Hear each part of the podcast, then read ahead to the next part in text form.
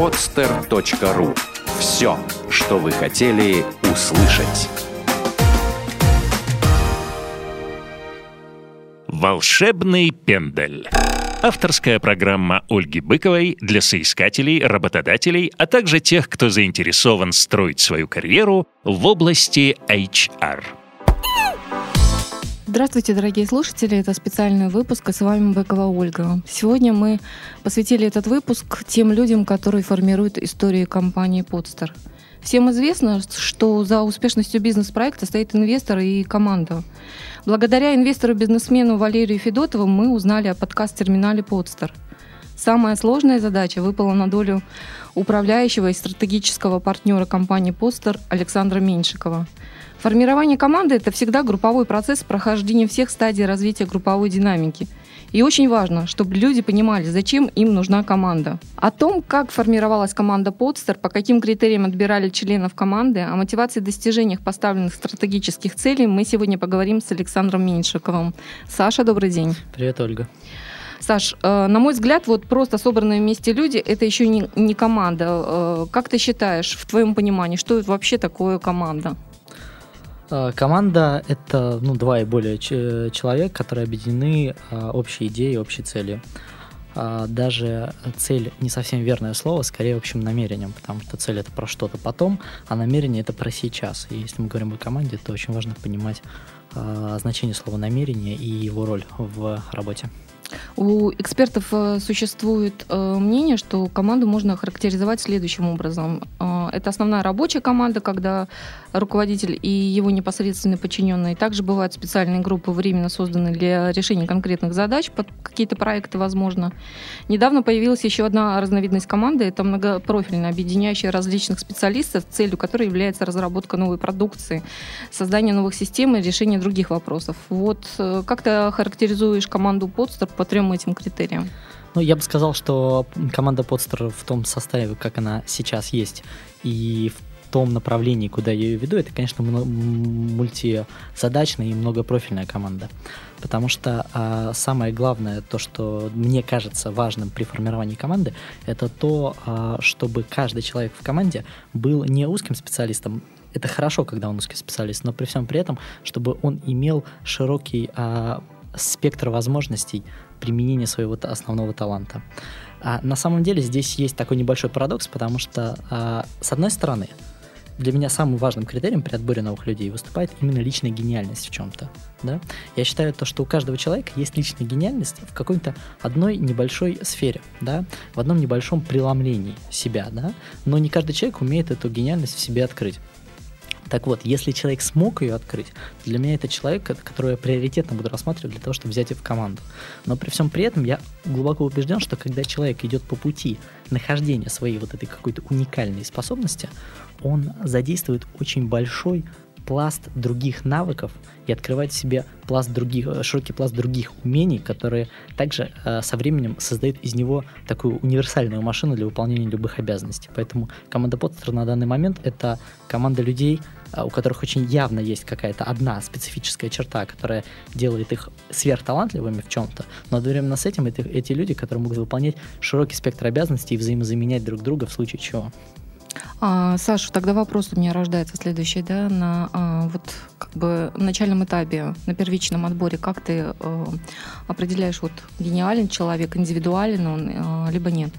Ну, есть несколько моментов, на которые я смотрю, когда подбираю человека.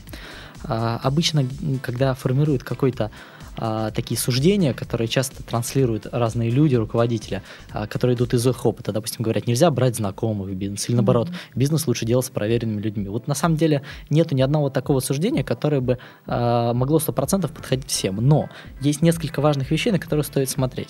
А, опять же, исходя из моего личного опыта, но как практика показывает из того, что я анализирую, всегда это срабатывает. Ну, во-первых, а, самое главное, чтобы человек совершил что-то маленькое в самом начале, даже когда его не просят. Вот если человек выполняет какой-то объем работы а, без а, специального задания, без а, гарантии того, что он будет в этой команде, да, и э, с четким пониманием того, что он просто это делает, потому что он хочет это сделать, потому что он не может это не сделать в данной ситуации. Вот тогда это уже хороший звоночек, да, хороший фактор для того, чтобы человека дальше рассматривать. Соответственно, первое, что стоит требовать от соискателя, это чтобы он выполнил небольшое задание и проявил себя без всякой гарантии того, что человек будет в коллективе. Потому что это очень сильно сопряжено вот с тем, что, о чем я сказал в начале, о, о намерении. Потому что намерение это вот желание здесь, сейчас делать что-то для достижения того, чего я хочу внутри себя. А если человек не готов это сделать сейчас, есть такие соискатели, которые приходят, Потом они как бы говорят, да-да-да, я все начну делать, проходит месяц, два, три, потом мы их увольняем. Это типичная ситуация. Соответственно, я считаю, что если человек говорит, вы сначала мне там все дайте, да, а я потом начну показывать результат, вот таких людей э, им даже не надо ничего давать, что точно ничего не получите. Насколько я поняла, инициативные люди — это те люди, которые интересны компании Podster, с огромным желанием да, э, созидать, э, быть в творческом процессе. Вот правильно? Я вот э, на самом деле бы не сказал о том, что я вообще считаю инициативность и энтузиазм вещами немножко присущими глупым людям. Угу. Это не, э, это, конечно, оценочное суждение, но в данном случае не вкладываю в него ничего плохого. Просто когда мы ждем от людей энтузиазма, мы подразумеваем, не, вот так же, как мы ждем от людей мотивации, замотивированности, мы подразумеваем, что человек находится в каком-то измененном состоянии сознания, в настроении в каком-то. Потом, когда э, энтузиазм или мотивация пропадает, то человек оказывается не, ну, не, неподходящим, да, и не выполняет свою работу так, как мы хотели бы. Соответственно, важно не энтузиазм, не мотивированность, важно другое. Важно для того, чтобы его, его жизнь, да, которая находится за рамками работы, она органически его а, подталкивало к выполнению этой самой работы. Важно, чтобы весь а, какой-то весь смысл и весь суть, э, вся суть его жизни так или иначе перекликалась с тем, что он будет делать на этой работе. То есть для него это должно стать не местом, куда он приходит и откуда он mm-hmm. уходит и дальше живет дальше своей жизни, да, в оставшиеся там 2-3 часа свободного времени вечером. Для него это должно быть логичным продолжением того, чего он делает за пределами работы. Соответственно, вот это как раз э, а, адресует к тому, о чем я говорил, про, когда я говорил про маленькое задание. Человек должен показать то же самое, что он делает в обычной жизни. И если так получается, что для него вот это естественно, естественно выполнять какую-то работу, потому что он умеет это, он к этому привык, и для него это, ну, как дышать то тогда проблем с ним никогда не возникнет, потому что нельзя будет говорить, что он выгорит, что у него мотивация упадет или что-то еще. А когда мы вот ждем, а, что человек придет, загорится идеей и начнет э, что-то делать, то чаще всего не загорается. А если загорается, то очень быстро сгорает. Ну, то есть, я так понимаю, про глубинное желание, естественное, да? да? В принципе, то, что человеку нравится, то, что доставляет удовольствие, человек должен быть гармоничен э, в первую очередь с собой. Как во внешней среде, да, так, соответственно, в рабочей среде. А, кстати, вот у меня тогда вопрос, Саш.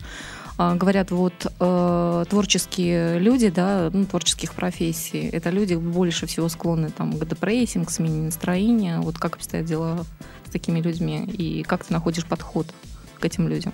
Ну, на самом деле, э, творческий человек это не какой-то определенный вот сорт, тип, вид человека. Творческий mm-hmm. человек это человек, который в какой-то момент своей жизни принял решение жить в соответствии с чем-то внутренним, а не с чем-то внешним. Да? Mm-hmm. Это решение может принять каждый человек, и, а, соответственно, столкнуться со всеми теми проблемами, которые у него возникают на пути, на пути творческого человека. Да? Вот обычный человек, не творческий, как вот его привыкли считать, да, это просто человек, который игнорирует внутреннее а, ради внешнего. Да? И, соответственно, ему жить чуть-чуть проще. Он работает на работе, получает зарплату, женится и выполняет все то, все то что от него хочет социум. Если мы говорим о человеке творческом, то это путь э, без пути. Да? Это дорога, при которой э, человек не знает, куда, куда в следующий раз шагнуть, ради чего встать завтра, но одновременно с этим эта дорога подразумевает максимальную степень отдачи от жизни, максимальную степень удовольствия, когда он достигает того, чего он хочет. Поэтому мой ответ на вопрос, что делать с депрессующими творческими людьми, э, очень простой. Сделать так, чтобы они не депрессовали. А значит, э, ни разу не бывает такой случай, когда человек выполняет то, что ему нравится, творческий человек, и депрессует. Саш, э, и более того, на да. самом деле, если команда по-настоящему творческая вся, если кто-то депрессует, значит, это первый признак того, что что-то не так происходит за бизнесом. Вот с, с этим соглашусь полностью. Саш, предлагаю обсудить процесс вот формирования команды. С твоим приходом в компанию Podster команда сильно, говорят, обновилась. Так ли это я хочу услышать от тебя? И э, Тяжело ли вообще набирать людей вот в стартап-проект с глобальными планами? А, команда дополнилась. Доп- а, это, дополнилась. это связано с тем, что мы поменяли полностью а, ориентацию проекта от B2B да, к B2C. от э, партнерской программы, с, э, которая позволяет монетизировать и распространять аудиоподкасты, это сохранилось как ядро, но мы дополнили это ядро э, большим э, сервисным, э, собственно говоря, сопровождением. Соответственно, нам понадобился достаточно большое количество сотрудников, которые бы занимались продуктом, да, отлаживали его, которые бы занимались, усилили контентное направление, работу с авторами, работу с распространением контента, с продвижением контента. Соответственно, всех этих людей мы вот набирал по тем принципам, которые, э, о которых я говорил раньше. И в чем небольшой бонус вот такого подхода к набору персонала, да, э, подходу, при котором мы задействуем внутреннее намерение человека – а бонус в том, что не нужно тратить время на адаптацию людей в коллективе. Вообще не нужно, потому что если а, идея и цель компании, да, а, она глобальна, и она сопоставима и а, является логичным продолжением а, личного намерения каждого человека в этой команде, то больше ничего не надо вообще больше ничего не надо. Эти люди могут быть незнакомы, работать в одном помещении, год быть незнакомы, и все, все равно компания будет работать отлично. Ну, это я, конечно, утрирую, да. Я имею в виду, что фактор личных отношений, фактор адаптации уже отходит на второй план, потому что мы говорим о том, что группа людей работает над единой целью. И здесь уже э, удобство, неудобство становится вторично. Правильно понимаю, welcome тренинг у новичков отсутствует в компании Podster? А, смотря у кого. Если мы говорим про отдел продаж, разумеется, да, потому что мы передаем технологию в, в, в это введение в должность, да, да специфика продаж. Да. Угу. А если мы говорим про сотрудников, которые приходят в производство, ну, в, продуктовый ну, да. наш отдел, да, и в отдел по работе с авторами, то, разумеется, человек в первый день выполняет необходимые нормы работы. Самостоятельно изучает, да, погружается Конечно. полностью в процесс, и как раз вы смотрите, насколько он действительно готов э, разумеется. самостоятельно справляться, потому что задачи, задачи сложные, нестандартные. Правильно понимаю? Да, да. Ну и чаще всего мы сами не знаем, чего мы хотим от человека, потому что мы же зовем человека для того, чтобы он нам рассказал, да, что мы можем сделать с бизнесом, uh-huh. а не для того, чтобы мы ему сказали. Потому что в противном случае это значит, что у него нет достаточной гениальности, а это значит, что я что-то неправильно делаю с командой. Ну, на самом деле это правильно, да, один из великих бизнесменов, мы знаем из истории, который говорил, что набираю в команду таких людей, у которых есть чему учиться, да. Да примерно, я так понимаю, такой же миссии придерживается компания Podster. А, это здорово. А, Саш, э, по финальному интервью мне интересно, ты принимал решение, либо непосредственно руководитель HR принимал решение э, по финальному интервью кандидатов, когда вы вот новичков набирали? А, разумеется, я. Угу. Разумеется, я, потому что, хоть я и сказал сейчас о том, что на самом деле не так важна атмосфера в коллективе, да, мне важно было видеть, насколько у человека в глазах читается то, что, то, что он хочет от жизни, можно реализовать вместе с подстером. У меня финальный всегда вопрос очень простой. Готовы ли вы потратить 5-7 лет, в случае, если мы с вами задруживаемся и вы, вы загораетесь проектом, готовы ли потратить 5-7 лет на проект? Что отвечают в этом случае? Отвечают всегда разные, но это не важно. Важно лишь то, как человек реагирует на этот вопрос. Угу. Ну, об одной какой-то реакции в качестве примера, правда, интересно. А, бывает, что человек говорит «да», и на следующее интервью не приходит. Mm. Да. Бывает, что человек говорит долго-долго мнется, а потом оказывается одним из самых таких верных преданных сотрудников. Это вот за всю историю э, мо- моего какого-то опыта. И важно не это, важно лишь, на, что происходит в этот момент у человека в голове, и на самом деле даже ответ не важен. Важно лишь, чтобы человек об этом задумался. Саша, скажи, пожалуйста, вот перед тобой стоят амбициозные задачи, и меня интересуют два вопроса, да, что вот помогает команде в достижении согласия по принятым тобой решениям и либо изменениям, и э, что мешает команде в оперативном ключе достигать поставленных целей?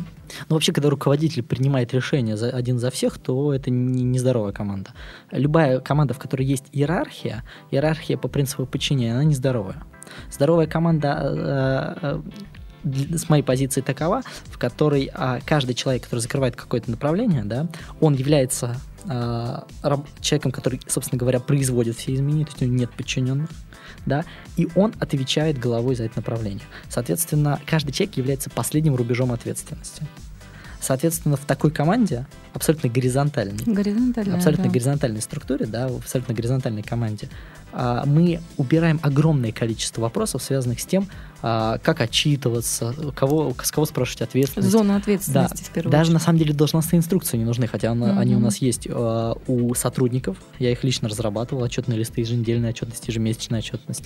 Но эти инструменты, они оказываются второстепенными, когда человек на самом деле днем и ночью понимает, что он является последним рубежом ответственности проекта. И когда он понимает, что если он вот тратит свои там 5 лет жизни на этот проект, 5 самых активных лет жизни, то он не захочет тратить эти годы впустую. Потому что 22, 23, 24, 25, 30, 40 лет это, это активное время жизни человека. И потратить сколько-то, даже год, даже полгода на проект, который не даст ни ему результаты, не он даст проек- проекту результата, это просто глупо. А, решения принимаются в период мозговых штурмов, да, планерок. А, Я полагаю, что человек э, невозможно принять решение, а потом э, его начать реализовывать. Нужно начать реализовывать, потом посмотреть, да или нет. То есть вектор, да, Да. задать. Я очень многому учусь у... в плане управления творческим коллективом у Павла Дурова, потому что это один из самых талантливых руководителей, который Мгм. может держать творческий коллектив большой, да, 20 человек разработчиков э, в штабе Зингера. А, И там работа ведется по, именно по такому принципу. Ты сначала что-то делаешь, а потом принимается решение, да или нет, Мгм. А не наоборот. В, в принципе, в этом есть плюс для творческих людей, действительно, потому что человек сам формирует этот вектор, да, приходит и говорит, что предлагаю двигаться в этом направлении, и руководитель, соответственно, ну, вместе с командой, да, потому что единая команда, нет разделения, да, я так... И человек сам за него отвечает. Вот, это самое главное, да, Да. привязать к, к зоне ответственности. Так, Саш, э, хотела еще спросить, вот э, для успешного достижения стратегических бизнес-целей э, в работе с командой необходимо, ну, как эксперты полагают, очень сильная сформированная мотивация. Про, отчасти ты про нее сказал, да, Мгм. это мы про не- там, нематериальную мотивацию говорим. Давай поговорим тогда материальные, да, какие блага будут э, в конечном итоге иметь э, представители компании и представители команды Podster. И э, меня еще интересует, э, как формировалась вот сама корпоративная культура. То есть э, вы вместе работаете, это понятно. Ну, наверняка вместе еще как-то отдыхаете, проводите время, свободное Ну, от работы. Давайте про мотивацию, да, потом Да. про все остальное. А, Первое. Мотивация – это иллюзия. Да? Как я уже сказал, да, если вы берете... а, вот более того, долгосрочная мотивация, которая никогда не утихает и которую нужно поддерживать, это тоже иллюзия. Потому что если вот представьте себе, а, перед вами на, на столе тарелка э, клубники, вы берете ягоду, да, откусываете, чувствуете вкус. Да? Некоторое время у вас есть послевкусие. А, было бы странно, если бы это послевкусие держалось час-два. На следующий день вы вообще бы уже подумали, что что-то сходите с ума, да? А если бы у вас месяц держалось бы вкус клубники во рту, то вы подумали, что что-то в этом мире не так, да? Соответственно, с мотивацией все то же самое. Мотивация — это импульс, который возникает и гаснет. Вот а, в этом его, собственно говоря, самая большая проблема. Поэтому материальная мотивация – это худший из видов мотивации. Это не значит, то, что у нас сотрудники работают за бесплатно, это значит то, что материальная мотивация – это вещь э, за рамками мотивации. А Материальная мотивация – это всего лишь возможность человеку жить и работать над тем, что он действительно любит. А если человек не, не, не любит то, что он делает, и не живет этим, а, и для него это не является важной частью его жизни, то, соответственно, этот человек просто не член команды постера или там, любой другой успешной команды. Вот и все. Поэтому материальная мотивация, да, она есть, и более того, а, нужно к ней относиться достаточно спокойно в каком плане. Если бизнес позволяет, нужно ее доводить до максимума. Да, потому что человек должен понимать, что а, компания, она создает для него все условия для того, чтобы он выкладывался и работал. Для его, для его близких, для его там семьи, да, для его каких-то желаний материальных. Ну вот, кстати, про семейные ценности я очень даже приветствую и международные многие компании, и сейчас российские действительно взяли этот вектор да, в, в формировании именно мотивации. Когда создаются блага да, для сотрудника и для его семьи. И это в основном а, в- впи- впервые, наверное, зародилась в Европе, когда я была в Германии, кстати, обратила на это а, усиленное свое внимание. Мне действительно хотелось понять, насколько там все детально это устроено, особенно на производственных да, каких-то а, площадках, и как это работает. И даже если, а, допустим, в семье муж говорит, я хочу уволиться с этого производства, жена ему говорит, ты что, эта компания нам столько дала, как ты можешь поступить? Там, Ну, тут на самом деле нужно, знаете, как смотреть? Нужно вот думать, что нужно художнику. Да? Нужно художнику, нужны краски, мольберт, нужно, чтобы было где где спать и что есть, да, и чтобы все его близкие люди а, из него не просили денег, потому что у них так есть деньги. Ну, да. Соответственно, вот для по-настоящему творческого коллектива ровно это самое и надо. То есть э, мотив... денежная мотивация должна закрывать основные их потребности. Если говорить о какой-то неформальной части, то ее нет по одной простой причине. Э, большинство команды работает 24 часа в сутки, 7 дней в неделю. Потому что у нас сейчас период активного роста, э, мы работаем над новой концепцией меньше двух месяцев. Э, в декабре выкатываем новый продукт, э, новое мобильное приложение, такой небольшой э, слив. И Соответственно, у нас просто нет возможности э, э, как-то неформально отдыхать, потому что у нас пока все подчинен работе. Ну, я думаю, что еще все впереди, очень сжатые действительно строй, это сроки стоят, да, и ответственность большая. Надеюсь, у вас и верю у вас всех, что у вас все получится. Саша, еще хотелось э, поговорить об авторах программ, да, э, которые сотрудничают э, с компанией Podster э, в качестве партнеров, но, на мой взгляд, являются неотъемлемой частью команды Podster. Разумеется. Да, вот на каких условиях э, вы выстраиваете сотрудничество с авторами программ и э, как вот находите новых интересных персонажей? Ну, а, с авторами программ мы, вот какие точки соприкосновения мы с ними находим. А, во-первых, подстер и вообще аудиоблогинг, подкастинг — это хорошая возможность наладить контакт с аудиторией регулярной, интересной и транслировать всю ту информацию, которую нужно, в максимально долгое количество времени. Да? По, а, мет, по исследованиям зарубежных компаний, там TNS, Edison Research, реклама в подкастах и вообще подкасты являлись наиболее эффективной медийный, медийным инструментом в плане рекламы из э, всех существующих на рынке. Просто потому, что подкасты обеспечивают максимальную вовлеченность, они позволяют быть с аудиторией 24 часа 7 дней в неделю, да, ну или, по крайней мере, эти 40 минут, а в том месте, где человеку удобно, в метро, в машине, в транспорте, дома, на работе. Соответственно, а, первая мотивация для автора да, это возможность наладить долгий и регулярный контакт с, с аудиторией. Вторая мотивация для автора – это возможность а, найти новую аудиторию и высказываться по той теме, а, по которой им сложно высказываться в реальной жизни. А, в, э, это, в этом вся и слава подкастов как жанра, потому что каждый человек может найти того человека, который, который им будет интересоваться. Поэтому есть огромное количество узкоспециализированных подкастов у нас на подстере и за рубежом. А, и эти подкасты собирают 5, 10, 100, 200, 300 человек – 500 человек, несколько тысяч человек, которые любят конкретно определенную тему. Соответственно, подкасты — это отличный метод реализации. Да? Если говорить про постер, то мы даем возможность подкастерам, у которых есть активное, э, активное желание э, транслировать себя и свой, свой какой-то гениальность, свои навыки, а мы даем возможность писаться, получать профессиональный мастеринг звука, а, публиковаться на постере и продвигаться на постере. В новом а, портале будет возможность а, самопродвижения и на портале самопродвижение в рейтингах, в топах, для того, чтобы собирать больше аудитории. Э, это для авторов, а это... для пользователей? А, понятие автора, понятие пользователя это а, единое. Оно стирается, да? Да. Угу. да. Если мы говорим про материальную мотивацию, то, разумеется, все наши успехи отражаются на авторах. Угу. И мы делимся а, частью а, тех средств, которые мы получаем от рекламодателей, а, с авторами, размещая в их подкастах рекламные приролы и отчисляя 30% от а, суммы рекламных контрактов, открученных в подкасте того или иного пользователя-автора. Саша, хотела еще поговорить э, о э, Библии, миссии да, компании Подстер, э, о ценностях в первую очередь. Что э, разрешено, что запрещено сотрудникам? Да, Вы в... говорите о внутрикорпоративной да, э, истории? Значит, внутрикорпоративная история это первое, да. Второе это внешняя среда. Так или иначе, допустим, отдел продаж, если мы берем, он да. взаимодействует с внешней средой. Есть определенные свод правил и ценности да, у любой компании. Что разрешено, что запрещено. Просто хочется понять вот эти ценности. И тогда э, формируется общая какая-то а, миссия, да, и вот а, есть определенная отличительная особенность у любой компании, и а, хочется услышать, чем вы отличительны в этом случае. Ну, во-первых, я считаю, что не стоит делать бизнес, если в нем нет максимальной степени вовлеченности, да, поэтому мы в данном случае некие такие пираты, как говорил Стив Джобс, да, которые максимально а, чувствуем себя а, единым целым в одной шлюпке, в одной лодке, которая должна либо побороть весь мир, либо не побороть. Да?